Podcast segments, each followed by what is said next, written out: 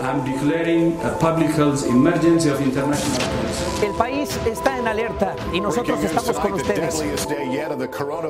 Sono le 12, buongiorno dal TG 2000, subito l'emergenza coronavirus. Quarantine, state of Breaking emergency, news, the jobless shelter in killings place. just coming in at a staggering 3 منذ الإعلان عن million اجتياح فيروس كورونا العالم 280. تصدرت إيطاليا عناوين الأخبار فهي أكثر الدول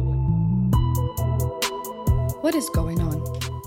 Flights Are cancelled. Stock markets crashed. Schools are closed. Public spaces are empty. The online space is full of rumors and assumptions. TV channels are competing to air the latest numbers of deaths. Store shelves are out of stock. Toilet paper is becoming a worldwide issue, and whole cities are isolated from the rest of the world. This pandemic has hit the reset button on a lot of things. In this exclusive episode of the Entrepreneur Accelerator, I invite all of you to set aside your fear and anxiety just for a few minutes to think with me what can we do to get over this worldwide hysteria stronger and smarter. First, don't let fear and anxiety become pandemics. Fear may be as old as life on earth. It is a fundamental, deeply wired reaction, a basic survival mechanism that signals our bodies to respond to danger with a fight or a flight response. However, when people live in constant fear, whether from physical danger or threats they perceive, they can become incapacitated. It impacts our thinking and decision making in negative ways, leaving us susceptible to intense emotions and impulsive reactions.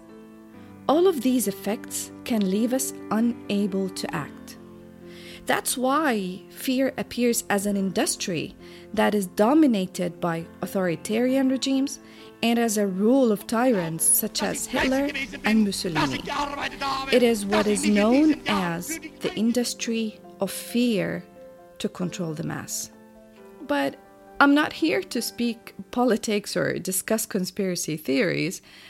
I'm here to ask you to try to manage your own anxiety and do your best not to pass it on to others. You should not let fear lead you into isolation or stop you from acting with clarity, compassion, and courage. 2. Overcome negative bias with gratitude. Have you ever found yourself dwelling on an insult or fixating on your mistakes? Remember traumatic experiences better than positive ones? Recall insults better than praise? The reason for this is that negative events have a greater impact on our brains than positive ones. Psychologists refer to this as the negativity bias, and it can have a powerful effect on your behavior, your decisions, and even your relationships. So, in order to fight negative bias, you need to monitor how you talk to yourself about events, experiences, and people plays a large role in shaping how you interpret events. A couple weeks ago, when my husband and I realized the bad news wasn't going away anytime soon, we decided to start each morning by voicing five things we're grateful for. I tried to include one or two things that have to do with my career, and that's why when I sit down and start working, I'm reminding myself why I'm doing it. If anything, my work is something that keeps me sane during this madness. So ask yourself, what is the good that will come out of this? To me, it is the reminder that our actions have an impact on the rest of the world. Sometimes we have to sacrifice things for ourselves for the good of our community. 3. Evaluate your financial situation. Going back to my roots of almost two decades of experience as a CFO and a member of the board of directors of a telecom group, and as a business owner myself, I always tend to check my financial situations before taking any further step or when crises arise, such as what is happening now. So, in this coronavirus impacted world, many people may be wondering if their money is safe in the banks or whether it's better to make a mad dash for their cash. Like toilet paper, cash is one item that Americans seem to be comfortable having around in large quantities. But withdrawing thousands of dollars at once is probably not necessarily the best choice. Having too much cash on hand could potentially be risky. Then again, not having enough dollars lying around may also be problematic in the event of an emergency. It's also worth noting that your money is safer in the bank than in your own home. Even if a financial institution fails, money that's insured by the federal government is protected. The chance of your bank failing is also highly unlikely. There is nothing wrong with having access to some cash, but for any bills you choose to keep at home, just make sure it's in a secure, fireproof safe. 4. Plan and prepare for the worst. As a CFO and a business owner, it's extremely important for me to have budgets and business plans in place at all times. I usually create three types of plans best case scenario, good scenario, and the worst case one. Start by evaluating your current income resources and map out your monthly expenses. Make sure you record all the details so you can have a better estimate for the coming months. Look at your savings and how much they will last in case you had no income. From there, start eliminating all unnecessary expenses that do not serve you, such as memberships, subscriptions that you don't need. Check your credit card statements and do not forget your mobile app subscriptions. If your plan shows that you'll be in a financial deficiency soon, think about finding alternative online resources to start a business and generate money. And no, you don't have to invest thousands of dollars to start an online one. All you need is your laptop and your talent. There are many inspiring options that you can model. If you are, you know, a restaurant owner or a chef, start giving online cooking classes or baking lessons.